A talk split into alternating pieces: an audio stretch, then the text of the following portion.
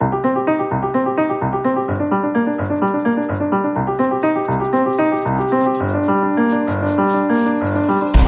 Esta semana, ainda na sequência do chamado Manifesto dos 70, debatemos a questão da dívida pública, um tema que tem marcado o debate público nos últimos dias, a par da recusa do Partido Socialista ao entendimento à volta da estratégia orçamental para os próximos anos. Será esse o outro assunto principal em discussão nesta edição de Paz da República. Antes, vamos às escolhas diretas de Luís Amado e de José Luís Nogueira de Brito. Luís Amado decidiu trazer para este primeiro momento a memória de José Medeiros Ferreira. Sim, eu ontem fui surpreendido com a morte de José Medeiros Ferreira, não o via há bastante tempo, sabia que estava doente. Eh, é uma figura pela qual eu tive sempre grande respeito e consideração. Foi o Ministro dos Negócios Estrangeiros que pediu a adesão à Comunidade Europeia, mas sobretudo porque era um socialista inquieto, uh, irrequieto até, nas relações que estabeleceu com o Partido Socialista e com as suas lideranças ao longo dos tempos mas foi sempre um homem de ideias e um homem que procurou aprofundar eh, o conhecimento da história e encontrar, aliás, no conhecimento da história uma capacidade única de previsão do futuro. Uh, nessa perspectiva, foi sempre um homem muito criativo uh, do ponto de vista teórico, uh, do ponto de vista conceptual, que eu me habituei a ouvir, a ler e a considerar sempre eh, enquanto tive responsabilidades ao nível do Estado. É por isso, com eh, esse registro de reconhecimento pela sua memória, que eu não poderia deixar de iniciar este programa sem a evocar aqui, no dia em que ele vai enterrar, com muita tristeza dos seus amigos e dos que o admiravam. Nogueira Brito, a questão ainda quente da Crimeia. Sim, é uma questão que ultrapassa. Eu, em primeiro lugar, talvez dizer só uma palavra que é para exprimir a concordância com o que o Dr. Luís Amado acaba de dizer, não é? Eu também não tinha relações praticamente com o Dr. Medeiros Ferreira, mas reconhecia no que eu via, no que lia e que tinha a sua autoria, reconhecia que realmente era um, foi um indivíduo que marcou a política portuguesa de, do pós de 25 de Abril e marcou positivamente. Não é? Bom, agora, quanto à Crimeia, quanto à Crimeia, a situação é realmente uma situação extraordinária, não é? é o, o Conselho da Federação Russa acaba de aceitar de facto que o que aconteceu na Crimeia e acaba por uh, responder positivamente ao pedido de integração na Federação que lhe é feito pela Crimeia. Uh, e isto é extraordinário, porque esse pedido foi feito debaixo de um clima de força. Realmente, a Crimeia estava praticamente ocupada por tropas russas disfarçadas, mas estava ocupada militarmente. E militarmente respondeu ao referendo. Continuamos a ver peças televisivas em que realmente se verifica que eh, não é unânime a adesão dos povos da Crimeia, embora seja uma, uma ampla maioria, estou de acordo, unânime a adesão dos povos da Crimeia à, à Federação Russa, mas nós continuamos a ver isso, mas apesar disso não há, não há como evitar o que se passou. E realmente pessoas de, de reconhecida eh, capacidade e conhecimento dizem não há como evitar. Isto foi assim e terá que ser assim, não é? E mais, e cria o precedente que vai permitir à, Uni à, à Rússia, de facto, fazer outras anexações. Porque há minorias russas que estão implantadas um pouco ao longo de todos os territórios que não, não têm maioria russa. É, ou, ou antes, exatamente. Que não têm maioria russa, têm apenas uma minoria russa e são, de outras, são outras etnias, não é? Mas esta, esta, esta iniciativa coroada de êxito vai ter essas consequências. E o que é que se lhe pode contrapor? Pode-se contrapor algo que é um bocado um remédio de guerra fria, realmente. E por isso é que a situação é, é preocupante hum. para todos nós, não é? Se não teremos voltado a esses tempos, não é? Em que eh, realmente eh, o equilíbrio é um equilíbrio de terror. Porque o equilíbrio é entre os dois grandes Estados, não é? Eh, os Estados Unidos, que são realmente o preponderante, sem dúvida, mas a Rússia, que tem também ainda muita uma capacidade grande, tem um grande território, etc. Eh, e, e o equilíbrio é terror. Ambos têm um grande arsenal atómico. E, no fundo, é por isso que estas questões realmente não se resolvem, acabam por se resolver dessa maneira. Eh, eu acho que, de facto, embora Portugal viva neste momento eh, uma situação também preocupante do ponto de vista interno, é, é verdade, eh, não pode ignorar esta questão, que é uma questão, digamos, da maior relevância e, que nos, e preocupante também, não é? Muito preocupante. Eu gostaria de dizer alguma coisa sobre isso, mas vamos ter a oportunidade de voltar a falar da Crimeia e das relações com a Rússia durante os próximos programas, porque o que ontem sucedeu foi, do meu ponto de vista, o mais grave atentado à ordem europeia do pós-guerra. Desde a Segunda Guerra Mundial que não se via um ato de anexação com esta brutalidade e com esta crueza. Uh, acho que houve uma enorme incompetência da União Europeia e do Ocidente na forma como geriu as relações com a Rússia neste período e como geriu o problema da Ucrânia, mas teremos a oportunidade seguramente de falar disso uh, num próximo programa. Moscou foi Porque entramos num ciclo novo uh, da história europeia. As consequências deste processo eh, vão ser muito grandes uh, no futuro mais imediato e no futuro longínquo e precisamente pela gravidade do acontecimento e dos impactos que terá a longo prazo, nós seguramente vamos ter necessidade de voltar a discutir aqui com mais tempo num momento de crise que se seguirá este processo uh, imediato. Regressaremos certamente a esse tema mais uh, adiante noutras uh, edições de Pares da República. Fica por aqui esta primeira parte, já regressamos com os temas centrais.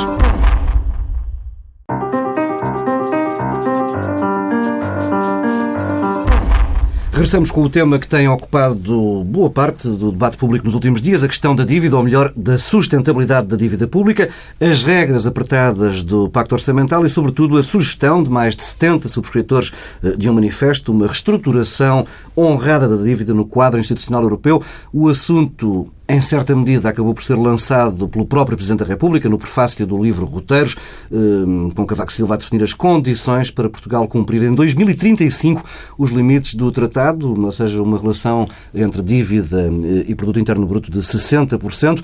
Eh, explica o Presidente da República nesse prefácio do livro Roteiros que, pressupondo um crescimento anual nominal de 4%, uma taxa de juro implícita também de 4%, eh, o, excedente orçamental primário anual terá de ser de 3% nos próximos anos eh, e é bom sublinhar que para este ano está previsto um excedente de apenas 0,3%.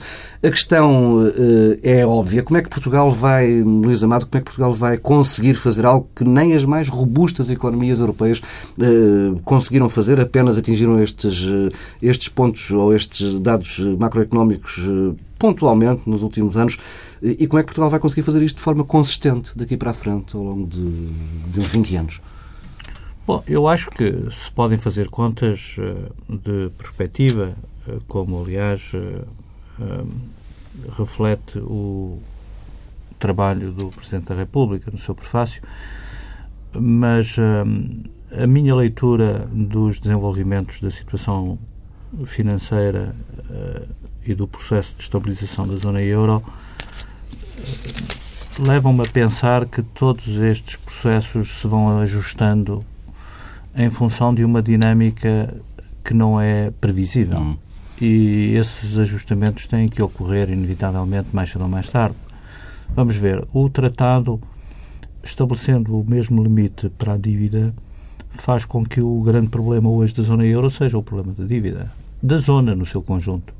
Naturalmente que uh, os limites uh, uh, estão ultrapassados de forma muito mais flagrante em economias como a economia portuguesa, como a Itália, como a Irlanda, com limites de dívida acima dos 130%. Na Grécia absolutamente inaceitável, o limite da dívida quando comparado com o limite do tratado. E por isso o problema da dívida da zona euro é um problema uh, europeu, independentemente de ser um problema também de quem a tem que gerir na relação com os tratados e com os compromissos europeus durante, durante os próximos anos.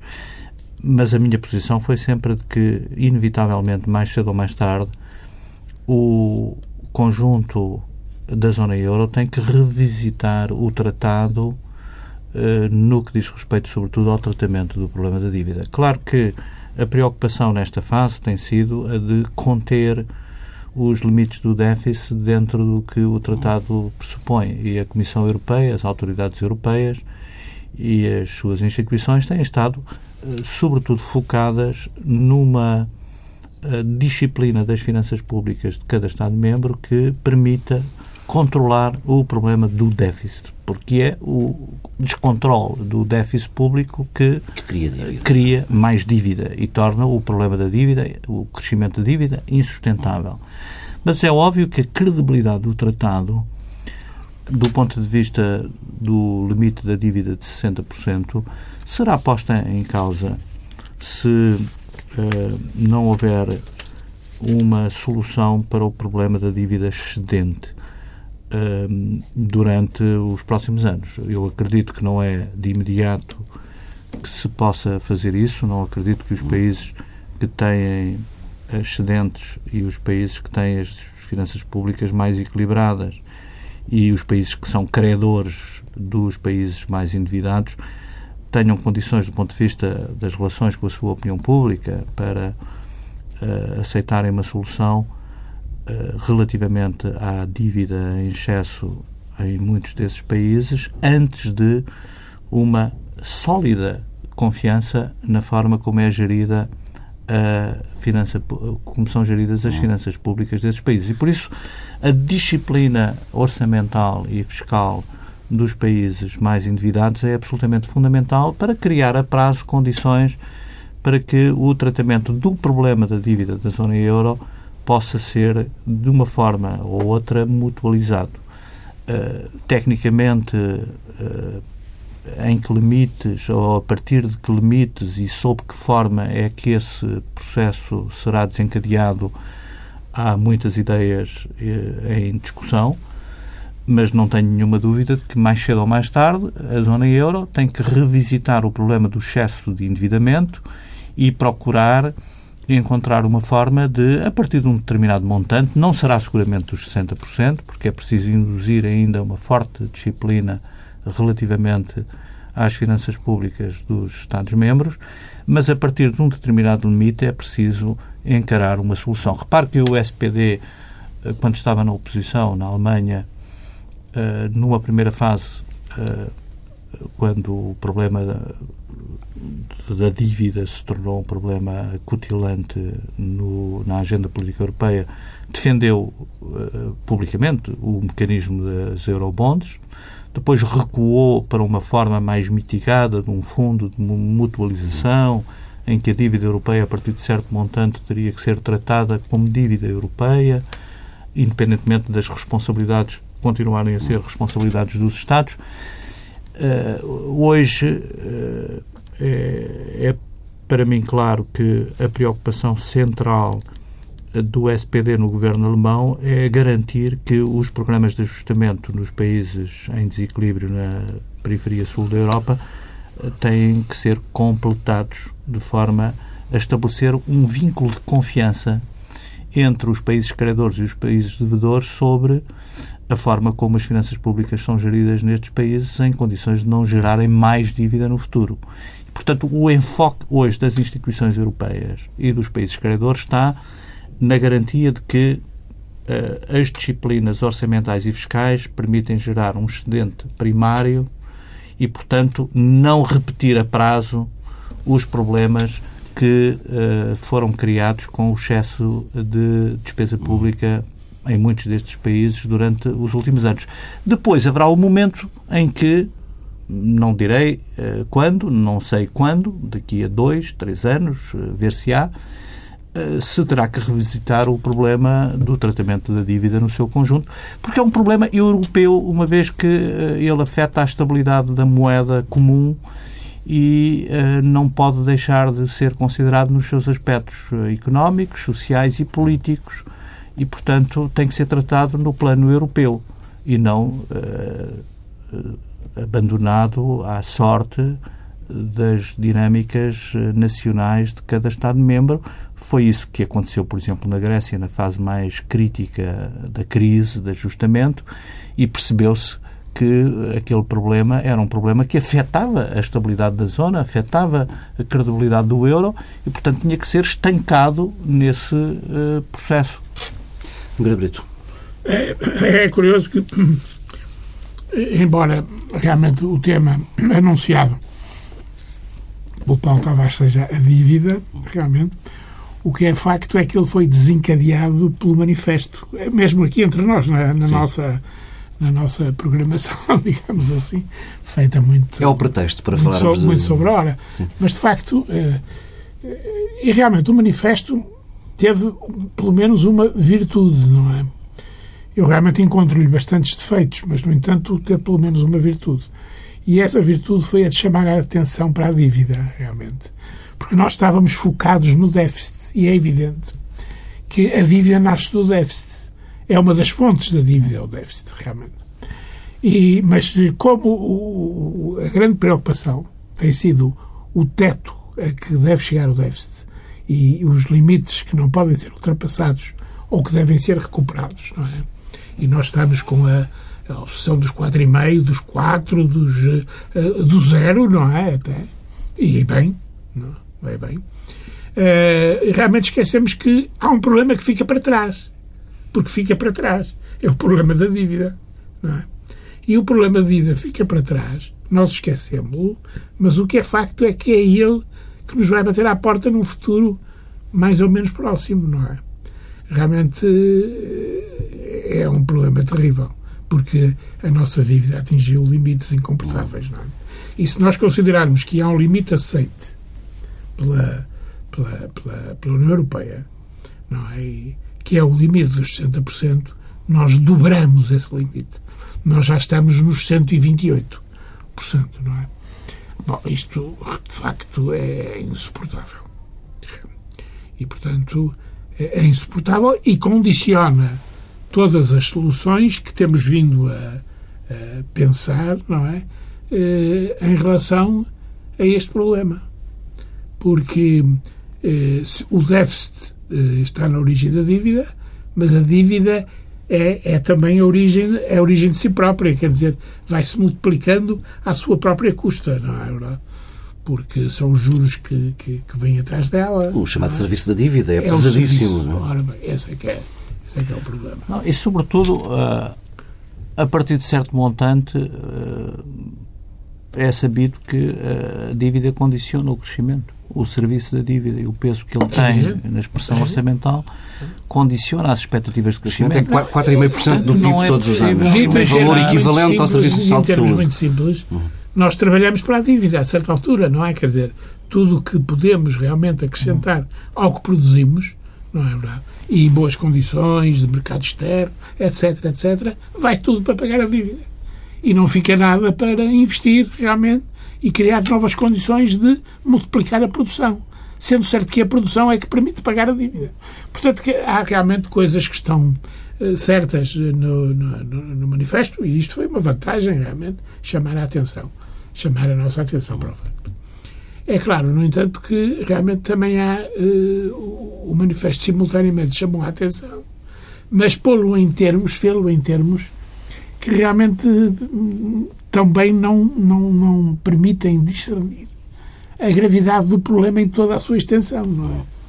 E dão uma certa o um manifesto, não é verdade? Desenvolvido no seio do, no mundo político, embora eh, com a preocupação de não incluir políticos no seu no número dos assinantes, não é? E dos subscritores.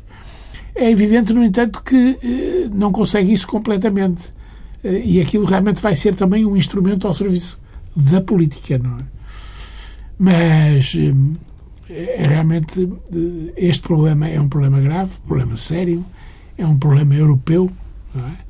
Nós realmente estamos em, em no topo dos, dos, dos, não cumpridores, eh, apenas ultrapassados pela, pela Grécia, não é? mas há muito país economicamente realmente em boas condições que tem realmente grandes também ultrapassagens desta matéria dos limites impostos pelo, pelo Tratado Orçamental. É? É, portanto, meu caro, eu, é, isto também é uma causa. Se a questão da guerra da Crimeia é uma fonte de preocupação grande para nós, a dívida, também. A dívida é muito grande também para nós. Não é? Luís Amado, e o país deve esperar uh, por uma decisão no quadro europeu? Deve ter uma voz própria nesta matéria? É, hum, é aceitável colocar uh, perante o país uma fronteira, um horizonte de 20 anos de austeridade, mesmo sabendo que daqui a 3 ou 4 anos o assunto, como disse, poderá estar a ser resolvido no, no, na União Europeia. Uh, Portugal não devia ser proativo neste momento? Depende. Eh, do meu ponto de vista, os papéis uh, diferenciados dos diferentes atores justificam-se perfeitamente. Independentemente dos termos do manifesto, não me choca de forma alguma que o manifesto tenha sido elaborado e apresentado por um conjunto de personalidades que entende colocar o problema da dívida no debate público independentemente dos termos em que esse debate é aberto e do timing em que esse debate é aberto, o problema da dívida é hoje um problema europeu, e é um problema do projeto europeu, e é um problema da estabilidade da zona euro e da consolidação da zona euro no conjunto que ela é hoje. Portanto, o problema tem que ser debatido e equacionado nessa perspectiva de que a zona euro ritmo, está entre... O ritmo que a Europa vai decidindo é sempre muito lento, não é? Eh, Sim, mas a Europa está entre a armadilha da austeridade e a armadilha da dívida. E, portanto, tem que gerir este processo em função dos diferentes interesses que se confrontam dentro da zona euro relativamente à, à questão da dívida. Agora, eh, para mim, eh, acho que neste processo todos agiram corretamente. Eh, porquê? Porque eh, quem, eh, não tendo responsabilidades institucionais ou políticas, abre um debate público sobre o problema da dívida e de como renegociar no futuro, não foi acompanhado nem pela reação do Governo, nem do Presidente da República, nem do principal partido da oposição precisamente pelas funções institucionais e pelas responsabilidades que tem. Acho que o Primeiro-Ministro reagiu bem, independentemente dos termos. Acho que tinha que dar uma resposta muito impressiva relativamente à inoportunidade do uh, debate público sobre a reestruturação da dívida do ponto de vista das responsabilidades que tem diretamente na condução dos destinos do país no dia a dia. Seria um péssimo sinal se o governo hesitasse ou vacilasse relativamente aos pressupostos do uh, memorando de, do manifesto. Hum. O mesmo em relação ao Presidente da República. Acho que agiu bem, porque não podia dar nenhuma, uh, nenhum sinal contraditório relativamente ao compromisso que tem relativamente à tutela, ao acompanhamento do Governo uh, neste processo e, portanto, eh, acho que agiu da maneira que devia agir. E, felizmente, acho que o Partido Socialista também agiu corretamente. Não há nenhum responsável da direção do Partido Socialista que tenha assinado o manifesto. E o dirigente do principal partido da oposição uh, também se não manifestou em termos de poder pôr em causa a responsabilidade que o PS tem, enquanto principal partido da oposição, em garantir os compromissos relativamente à dívida e aos pressupostos do tratado orçamental que o PS também aprovou. Portanto, eu não dramatizaria tanto. Eu estive fora durante a semana e não acompanhei esse debate, mas percebi à distância que se dramatizou excessivamente uh, um manifesto que é um instrumento político, que é usado politicamente numa fase em que a campanha eleitoral está aberta, mas em que eu acho que se deu uma prova de maturidade do nosso sistema político no enquadramento de um problema com a complexidade, a espessura que tem este problema da dívida relativamente à gestão dos destinos do país no futuro. E acho que todos fizeram o seu papel. Gabrito. Sim, eu, eu também eu, eu, acho que sim, acho que todos fizeram o seu papel. Uh, no entanto, desejo também que, o problema não, não desapareça. Quer dizer, que a, a dívida tem de ser uma preocupação central para os portugueses. É? Pensarem, efetivamente, ao apreciarem medidas, não é? ao, ao, ao darem, fazerem a sua intervenção na, na, nas políticas ditadas para responder a este problema, eh, têm de ter eh, uma dose de preocupação que é proporcional realmente, que, que foi proporcionada, aliás, pela, pela, pela, pela, pelo manifesto. Eu, como sabe, durante muito tempo alertei para o problema da dívida. É verdade, é verdade. Eu sempre tive a noção é de que o problema da dívida se tornava um problema uh, completamente diferente a partir de certos limites de leitura dos mercados, da capacidade para a sustentar. E essa é a realidade nova. A, grande parte dos políticos na Europa não estava preparada para lidar eh, com uh, as pressões dos mercados financeiros no ambiente da economia e do sistema financeiro mundiais depois da crise, uh, como se veio, aliás, a verificar. E, portanto, é uma realidade nova com que os políticos se confrontam, gerir as expectativas dos mercados em relação às suas políticas, à sua capacidade para uh, honrar os compromissos relativamente aos credores, uma vez que economias muito endividadas são economias muito dependentes do financiamento cotidiano pelos credores externos. E, portanto, essa dimensão de gestão, quando se tinha uma dívida de 50%, 60%, 70%, os políticos com responsabilidade não sentiam esse problema, não o viviam, não tinham que o gerir. A partir do momento em que a dívida ganha o peso que ganha e o financiamento é o problema do país no dia a dia, nenhum político pode estar avesso à sensibilidade e à complexidade deste problema. Por isso eu acho que agiram bem. Agiu bem o Presidente da República, não deixou nenhuma dúvida sobre a sua posição. Agiu bem o Primeiro-Ministro na rapidez com que reagiu ao manifesto.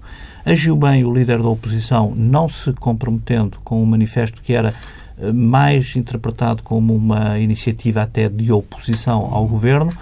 E os subscritores do manifesto, independentemente dos termos que convergem interesses e perspectivas que vão da extrema esquerda à direita, independentemente dos termos desse manifesto, eh, desempenharam a sua função, eh, querem participar civicamente, querem discutir os problemas do país, querem intervir na gestão corrente do país e, portanto, acho que desempenharam o seu papel. Eu acho que realmente acontece que o, grande problema que, que se põe com o manifesto é realmente, como em geral se reconhece, o problema da oportunidade. Uhum. O manifesto é escrito e divulgado eh, numa altura pouco oportuna, não é?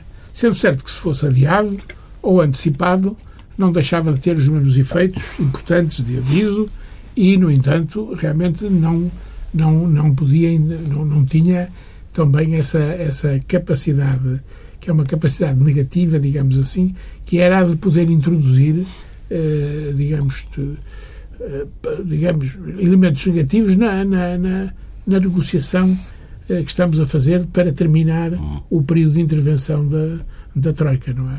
O, o, o grande problema, suponho que, que, se pôs e que se punha em relação ao manifesto, era realmente esse. Mas, e, por isso, estando... e por isso foi importante que o Presidente da República, que tinha agendado um discurso que, que realmente ia muito no sentido do, do, do documento, não é? Hum. É muito é uma, digamos, espécie, é uma espécie de prefácio é, é uma espécie de é? aviso, aviso de prefácio, não é? De, é? Em relação ao, ao manifesto propriamente dito, o Presidente da República fez muito bem em ter aquela reação que pareceu exagerada, não é? Que muitos classificaram como uma brutalidade, quer dizer, mas que não há liberdade no país para dizer o que é. A exoneração dos dois. Mas realmente ele, ele, tinha que ter uma atitude, porque senão aparecia colado ao manifesto e isso realmente era, era uma coisa desproporcionada e negativa.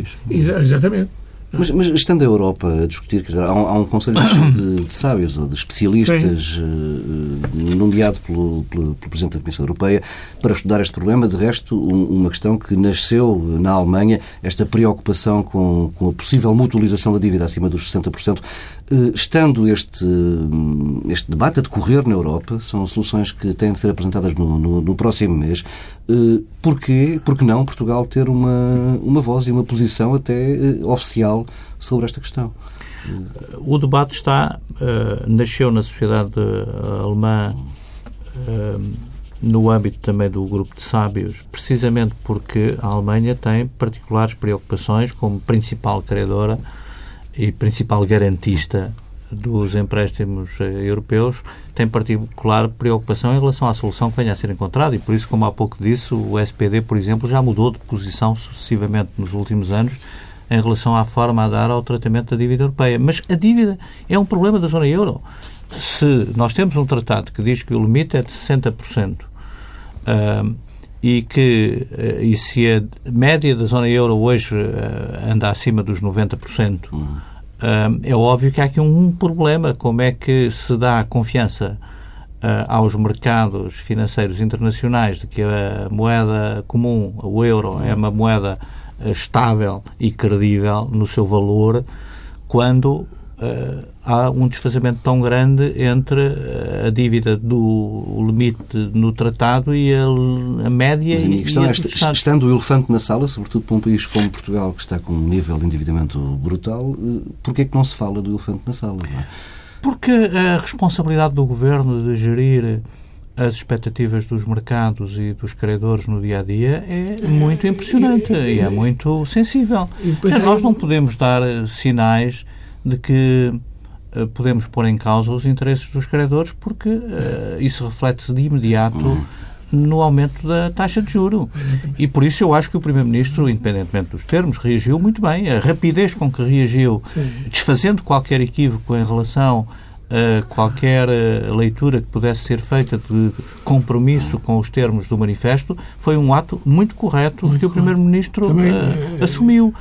Da mesma maneira que eu acho que o líder da oposição foi extremamente responsável e sensato na sua posição, porque os mercados hoje também querem saber o que é que o primeiro partido da oposição, ganhando eleições, vai fazer no imediato quando tiver essas responsabilidades.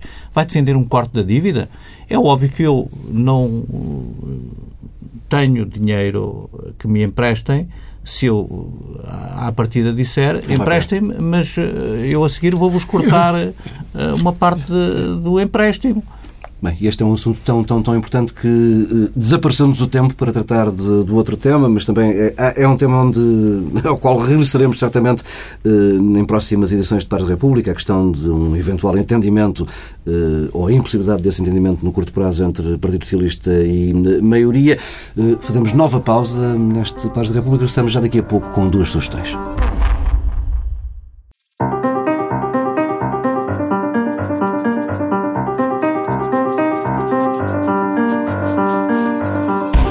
Regresso com duas sugestões. No Grego Brito sugere uma ida ao cinema, A Última Viagem. É a Última Viagem, com dois. É um, é um filme é, americano, mas é, com. É um filme internacional, digamos assim, ou, ou, ou do mundo que fala inglês, realmente. Mas é um, é um belíssimo filme. É um belíssimo filme, principalmente porque é muito oportuno é, é o contrário do manifesto, não é? O manifesto não era oportuno e este filme é oportuno. Porque é um filme realmente que, quando começam a, a esboçar-se atitudes de Guerra Fria, vem chamar a atenção para a brutalidade da guerra, quando ela se desenvolve ou atinge um domínio pessoal, não é? E, e, a guerra no Pacífico, a guerra do Japão, não é? Com o Japão, teve muito essas, eh, essa dimensão, não é? Porque a especial crueldade do Japão e o seu e a sua xenofobia, etc., realmente faziam com que se atingissem os, e ultrapassassem os limites do razoável em termos de humanidade e de cumprimento, aliás, das normas da guerra.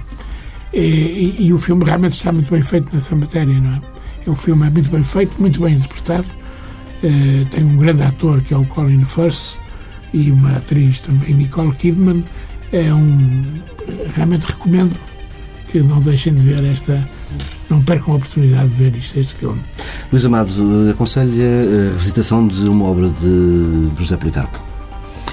Sim, eh, eh, a semana passada perdemos também um grande intelectual, um homem da Igreja, uma figura tutelar da Igreja Portuguesa das últimas décadas, mas eh, eu sempre uh, admirei muito o seu pensamento, a simplicidade e a profundidade simultaneamente do seu pensamento sobre as coisas do mundo e da vida.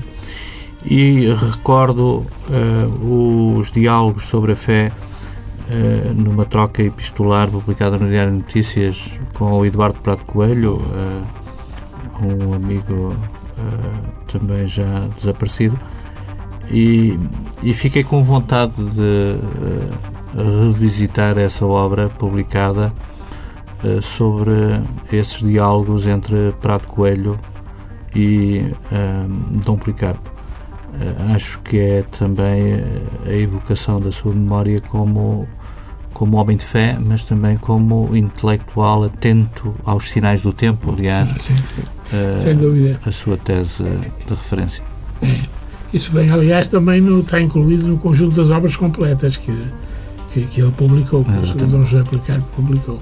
Temos mesmo de fechar por aqui esta edição de Paz da República. Regressamos na próxima semana, à mesma hora.